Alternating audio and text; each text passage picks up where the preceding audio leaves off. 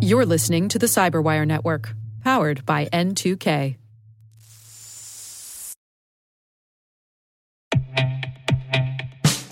And now, a word from our sponsor, Syxsense. Syxsense provides award winning cloud based automated endpoint and vulnerability management solutions to streamline IT and security operations. With its advanced platform, businesses gain complete visibility and control over their infrastructure, reducing IT and security risks and optimizing operational efficiency. With Syxsense, you'll get real time alerts, risk based vulnerability prioritization and remediations, and an intuitive automation and orchestration engine so you can focus on your core business goals. Confident in the knowledge that your enterprise is secure, compliant, and running smoothly. To learn why enterprises choose Syxsense, visit syxsense.com.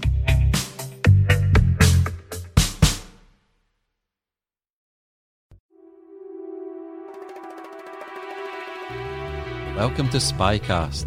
My name is Dr. Andrew Hammond, historian and curator here at the International Spy Museum in Washington, D.C. Every week, Spycast explores the world of intelligence and espionage by bringing you in depth conversations with spies, spy masters, intelligence officers, and authors. We explore the stories, secrets, tradecraft, and technology of a world that looms beneath the surface of everyday life. Welcome to this week's episode of Spycast. Quit, fail, give up. Rick Diaz refused to acknowledge the meaning of these terms. This week's episode is a humdinger straight from the pages of a comic book, except it happens to be true. Rick was a young man in the United States Air Force who was just about to attend the FBI Academy when tragedy struck. He was out jogging along the side of the road in West Texas when a truck hit him and drove off. Within a matter of weeks, Rick would lose his father in a plane crash and his left arm would be left permanently damaged. To find out the rest of Rick's journey, you'll need to listen, but from the title of this week's episode, you'll know that he overcame discrimination, prejudice, and struggles with his own mental health to become the first disabled case officer in CIA history. Rick Diaz, one arm, twice the punch. I was deployed to Athens, Greece as an intelligence officer. And uh, there were a group of us that were running around that area doing some operations, and we were supporting um, RC 135 flights over uh, Southern Comfort for Turkey for the part of the Gulf War. And there's a group of us that were hanging out together. We would run around Athens. We would do a lot of things. At that time frame, the terrorist group 17 November was hot and heavy in the area, and they had conducted several assassinations during those years, particularly the year that I was there. And I had a friend of mine. His name was Ronald Stewart. He lived there in the area, while the rest of us lived in a secure facility at a hotel that the Air Force had taken over, but he lived on his own and we'd hang out together. We'd go out to drinking and doing all kinds of stuff in the city at night. About a week after I left, in the first week in March, I got notified that he was killed by 17 November. Come to find out, they were tracking all of us at that time period, and he was the softest target. So, and he was picked, unfortunately. He was the one that was killed, and not the rest of us. But that kind of gave me a wake up call, and I became obsessed with the study of terrorism after that and I became obsessed with, you know, figuring out what happened. And I eventually did find out what happened once I got in the agency, and it was true that a lot of us were being tracked, but I can't go into detail on that. But that is kind of a watershed moment. It kind of woke me up. The second one was when I was working undercover in Turkey. I was working with the Office of Special Investigations, going after the local Turkish mafia for the sale of black hash and black market goods from the local base there and I was working undercover. And unfortunately, my cover was blown by a corrupt Turkish official, and I ended up in the back room of a village of a store with eight Turkish mafia guys, armed to the teeth and pretty pissed off at me about who I was. And I figured I had to talk my way out of the situation. I couldn't fight my way out. I eventually got out and I got exiled out of the country, my wife and I, by the skin of our teeth. But again, another watershed moment that said, okay, this is what I got to do because, hey, this is what I'm good at. And the third thing was my accident that pushed me in that direction. So you were in the OSI. I was on a JDAT team, a Joint Drug Task Force with them. So I was assigned to them, but I was military police, but I was assigned to them. I worked a lot with those guys, and we did a lot of work. But that's where I learned uh, tradecraft was working with. I learned how to do car pickup meetings. I learned how to do asset meetings, and I learned how to run my own operations. And again, that really inspired me. And the biggest thing is being able to work without a gun and be able to talk my way out of a situation, which helped me later on in the agency when we were operating one night in another war zone and we were in a truck. There were about it's about three o'clock in the morning. There were three of us, and I was in the back seat. I had a translator and two other folks in the car, and we pulled out of this compound. And a guy pulls out, or steps out in front of us with an AK-47, and I had to make a decision in a moment's notice. One of three things: run the guy over, but we were in a thin-skinned vehicle, it wasn't armed, and knew that if it didn't work, he could shoot right through the car. Number two was I was a pretty good shot at the time. Um, I only missed think, two shots on target when I qualified, but it was pitch black dark. I would have to make a shot at about 60 yards. I wasn't taking the risk. The third item was the big trusting my translator to talk our way out of the situation, which is then I remembered back to when I was with the OSI when I got stuck in that back room and made the choice to talk our way out of it. And we're able to do it. I trusted the translator and he talked us out of the situation and we got out of there. So one of the things that I find quite interesting, you've overcame all of these obstacles, but after your accident and your the death of your father, there was another low that you went through, right? I'm mm-hmm. speaking mm-hmm. specifically to mental health. Could you just tell right. our listeners a little bit sure. more about some of those yeah. like struggles and challenges that you faced on that level? I mean, when you get a situation like I had, and you had unemployment, the loss of your arm, the loss of my father, and then I had my son to take care of and my wife to take care of, and figured out how I was going to do that. I mean, that takes you into depression pretty fast. I remember we moved to Johnstown, Pennsylvania, and I'd gotten a, a job, but I lost it pretty quickly because of the contract fell through. And I found ourselves unemployed and up in Johnstown, Pennsylvania, just sitting in this little house with no money coming in, trying to figure out what we were going to do. My wife really saved my life. I mean, she was the one that got me off the ground, made me go buy a computer, and started putting in for jobs for me to get work. She really pushed really hard and really getting through that. And I was also on some medication that for the pain in my arm because I still suffer today that was really messing up my mind and all that combined together was not good.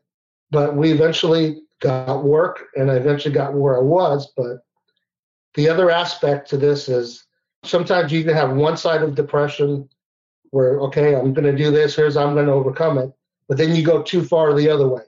And I went too far the other way trying to prove myself. You know, people always told me, no, you can't do this because you're disabled and I fought back and I deployed and I was gone more than I was home, which I missed my family growing up, you know, caused depression at home because I was trying so hard to push myself. And I think finally decided to retire to find that counterbalance where I'm right where I need to be. But, you know, I made a lot of mistakes in doing that because I pushed too hard the other way with depression, trying to overcome it and then prove myself. And then I totally forgot about the family that I left behind. And your wife was a CIA officer as well, is that correct? She is. She, she's also a retired officer as well.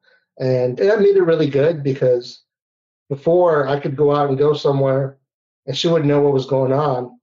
But it also made it harder for me because anytime I go somewhere and I tell her where I'm at, she'll look it up and say, oh, well, no, you didn't really go there. Here's what you did. So uh, kind of funny, but it was but it was good because she understood, and that was really important just to clarify parts of the story. So sure. you were in the Air Force when the accident happened, or you were just leaving the Air Force when the accident? I was I was in the Air Force, and I was uh, about two weeks away from the FBI Academy. And then all that got turned around after the accident.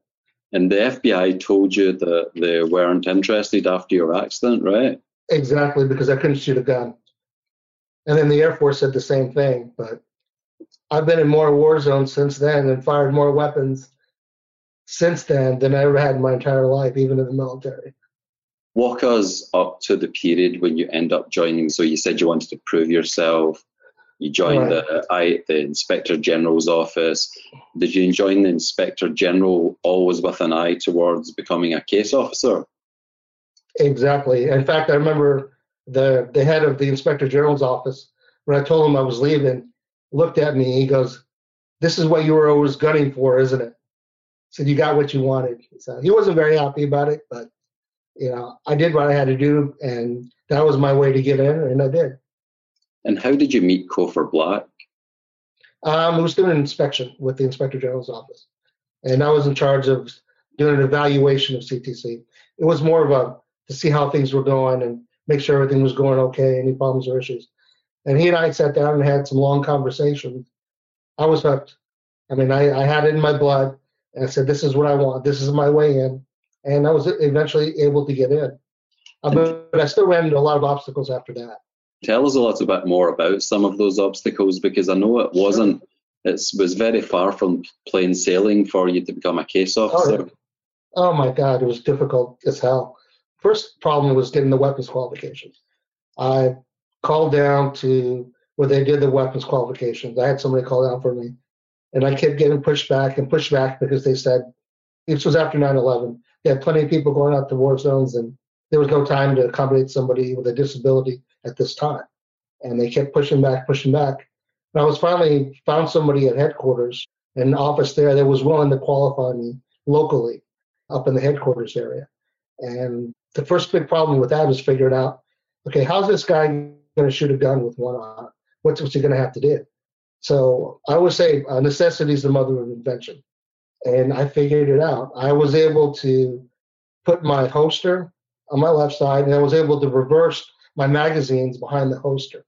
And I set up a system where, you know, I could draw a gun, shoot, and clear my weapon and reload all in less than three seconds and fire off like four shots in four seconds or something like that.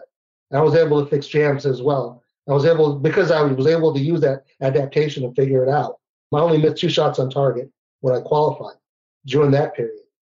But then I ran into another obstacle when I tr- tried to become a case officer, which took me another about four years of being denied, denied, denied. And I finally got in, but I had to do the weapons course there. And I got a phone call from one of the guys on the range, and he he told me, "I know about you and he said your first qualifications was illegal. You should have been qualified, and that there's no way in hell you're going to fire on my range. And I said, okay.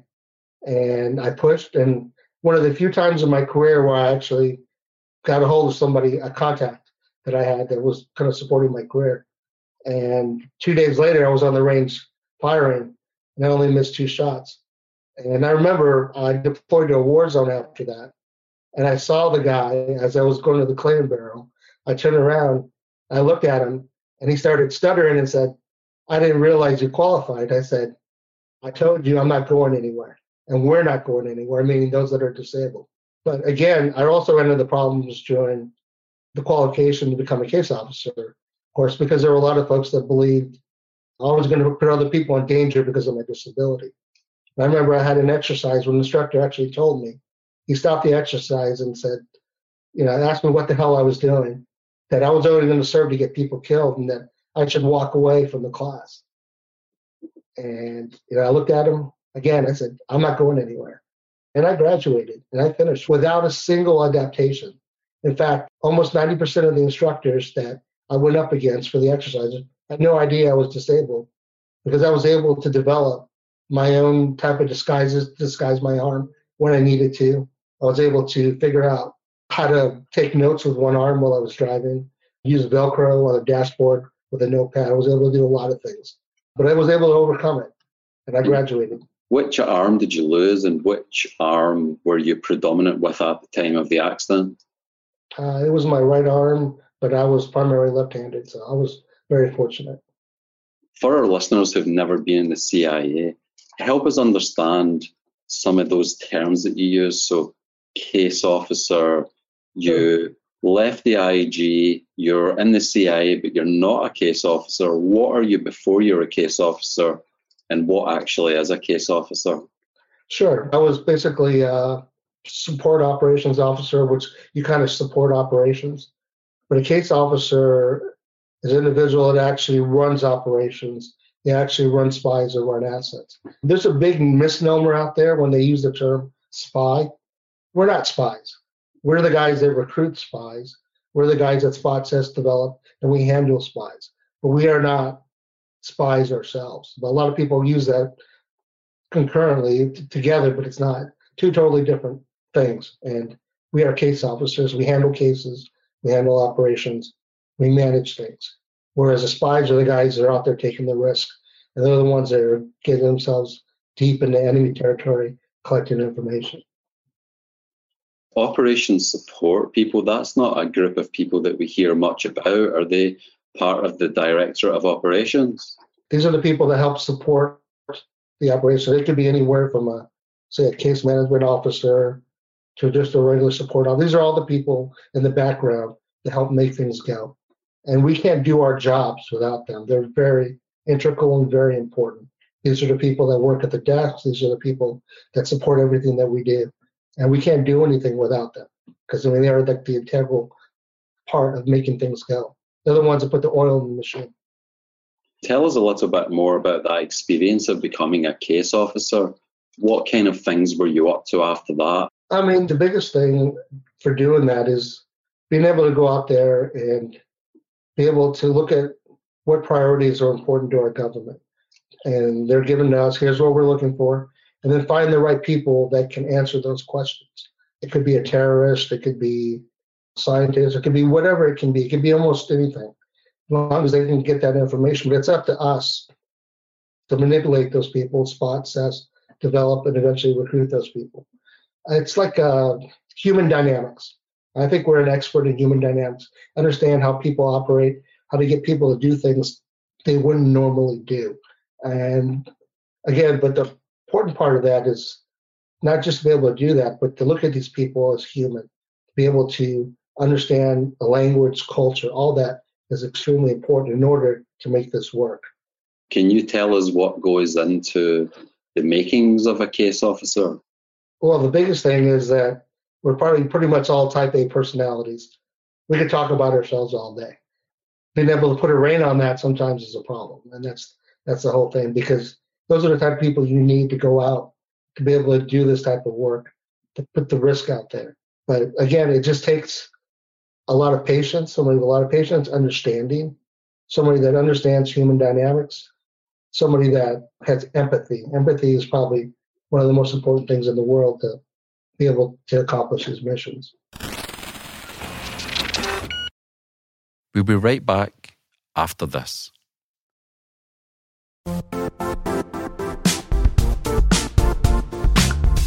And now, a word from our sponsor, Zscaler, the leader in cloud security.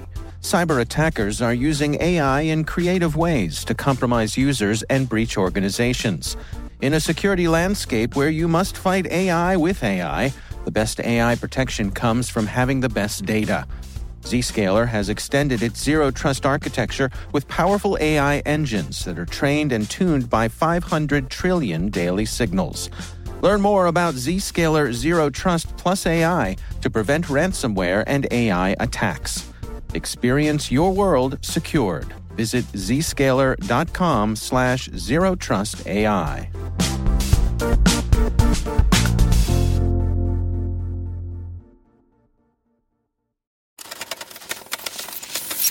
You mentioned at the beginning of our chat about being the son of migrants. Did you ever experience any prejudice or or any other animus toward you because of your background? I have in certain aspects. I'll give you a good example. Living in Northern Virginia, where the agency is at, uh, I remember the day that I got accepted into the agency. I was wearing a, you know, I had my best suit on, and we went out to Lansdowne to a restaurant there. In, in Virginia. Uh, it was a country club. I had my family with me, and you know, I was all proud, walking the front door with my suit on, and uh, this older white lady throws her keys at me and t- asks me not to scratch her car. And I'm just looking in shock, and my kids couldn't figure out what was going on. And you know, after I explained to her that I don't work there, she just started laughing and kind of walked away. But and that's after again after all the hard work, getting in there, getting the agency, something like that happen. I mean, other occasions where I was at Lowe's with my daughter, you know, a couple weeks later, and some guy asked me to load up his truck. It was more being part of the general culture. It wasn't necessarily something that you encountered in the agency.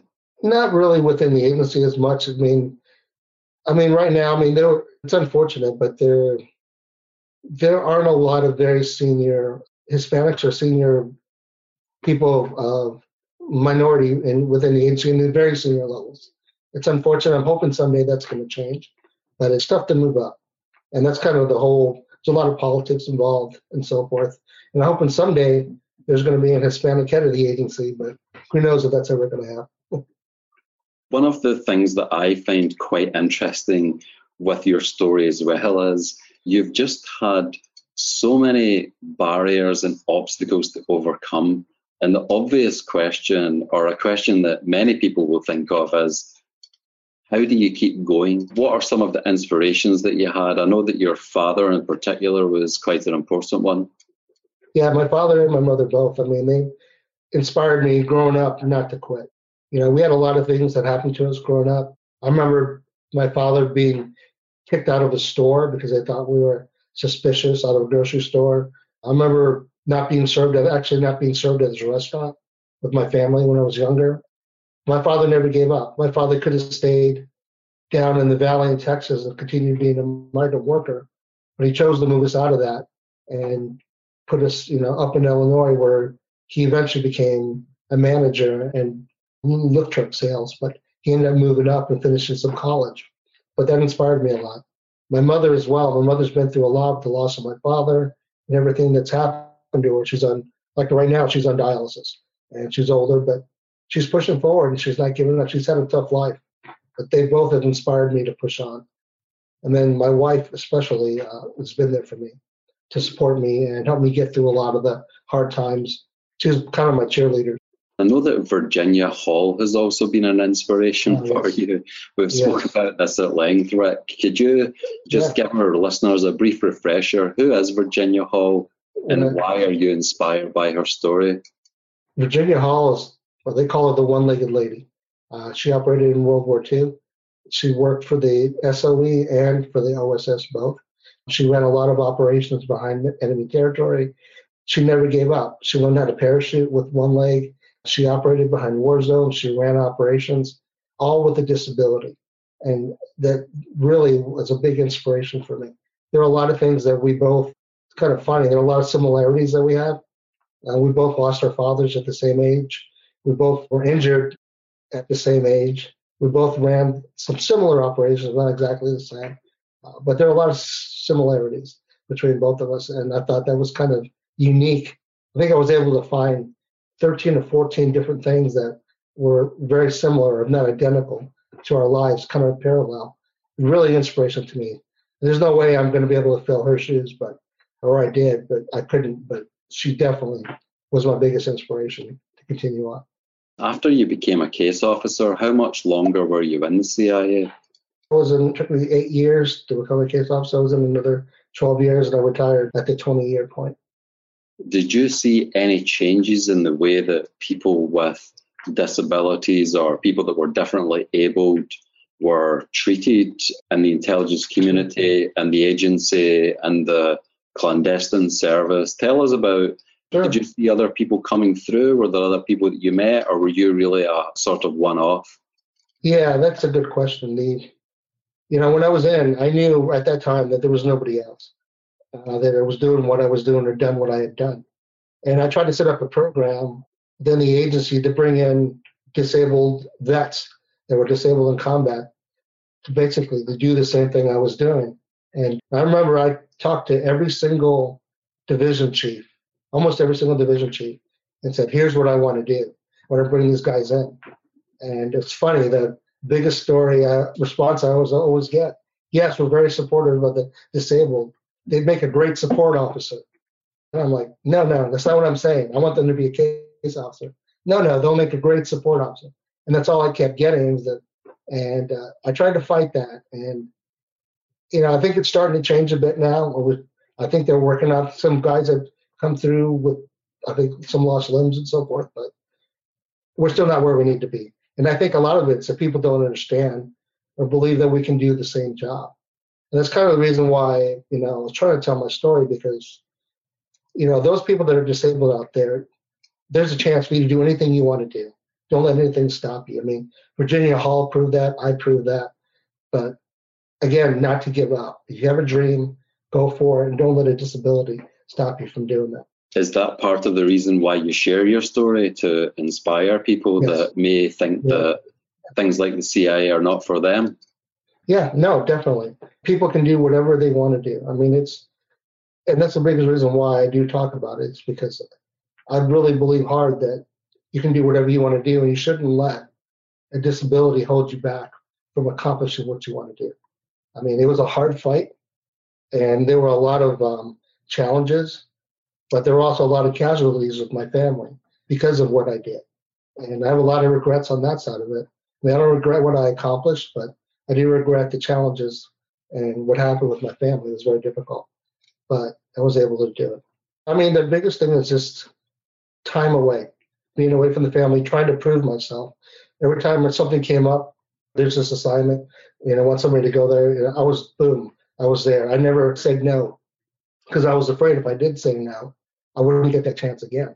And I was always volunteering. I was always gone, TDY quite a bit overseas to do a bunch of stuff. But because I felt like I always had to prove myself. And now that after all these years, I realized I never really had to prove myself because I was doing it. And there was no reason for me to have to be gone. You know, like before I retired, I was up, gone TDY almost almost a year, gone before I retired. And I didn't have to do that. Now that I realize it and see back, it's like, okay, I already proved myself. Why do I have to keep proving myself over and over again? And it cost a lot. I mean, it was really, you know, my family, it was, it was really tough, especially my wife, me being gone. And, Tell us a little bit more about the career of a case officer. Is most of that spent overseas? Is some of it spent out in Langley? Give us an sure. idea of like the kinds of things that you were doing during the course of your career. I mean, the biggest thing is getting out there and doing the mission, getting out there on assignments, you know, spot assessing, developing, recruiting. And then from there, your career goes into management, how to run operations, manage the people that do it, and eventually back to headquarters where you could be managing a group, managing a division, or managing a section of people that are supporting those operations. So you have to have headquarters time and time in the field and going back and training. Those are the three biggest things. And I know that you've got some quite interesting stories surrounding yeah. how you adapted yeah. to various environments. I was an, really an anomaly when it came to looking for disguises for me because the folks that handle that really never had anybody come with a disability that really needed and how to figure it out. For example, you know, in dress and clothes, how was I going to be able to change outfits? How was I going to be able to come up with something? And again, I said before, necessity is the mother of invention. I ended up kind of doing my own disguise. But if you look back in the room, there's a thobe back there with a vest. Okay, that's something that I invented. It has Velcro all the way down the back. And I was able to have my black vest underneath there. And I set it up so that when had to do something, I had to switch clothes. I was able to grab that and just pull it off with one hand. And I was able to put it into a bag and change the way I look, change my disguise. But I came up with black vest, which is also there over the draped over there on the bottom that I've also sewed in one side of it with ballistic vest so I could slip it on and off in about two seconds and be able to something happen, was boom, able to grab it, throw it on and go because nobody else could figure out how to do it. So I had that one specially designed. But yeah, I have a variety of things I've done with clothes, Velcro. I use Velcro a lot to hold my arm in place when I'm doing an operation, or I use a modified strap to hold my arm up or if I need to hide it inside of my clothes and so forth. But yeah, I come up, there are a variety of different things that I came up with that, you know, hopefully somebody will be able to use it after me. If you were to look back on your time in the agency, what's the one story that you would say this exemplifies my time in the Central Intelligence Agency? A lot of times within the agency, you have to make conscious decisions. A lot of them are ethical decisions. And I remember I was working on this case where, you know, I was dealing with this guy who was an alcoholic. He loved Johnnie Walker Blue Label. And, you know, that was the biggest thing is him drinking and us going out and me having discussions with him. And I spent about a year with this guy. And then finally, at the end, I remember his daughter came up to me because we're good friends with their family. And she said, please stop giving my dad drinks because it's not good at home. So I had to make a conscious decision. Do I continue with that or do I walk away from the case? Ethically, you know, it could get worse at home for them. Or do I want to get this head on the wall and this is something I got, you know, for the agency? And I, I made a conscious decision not to do it.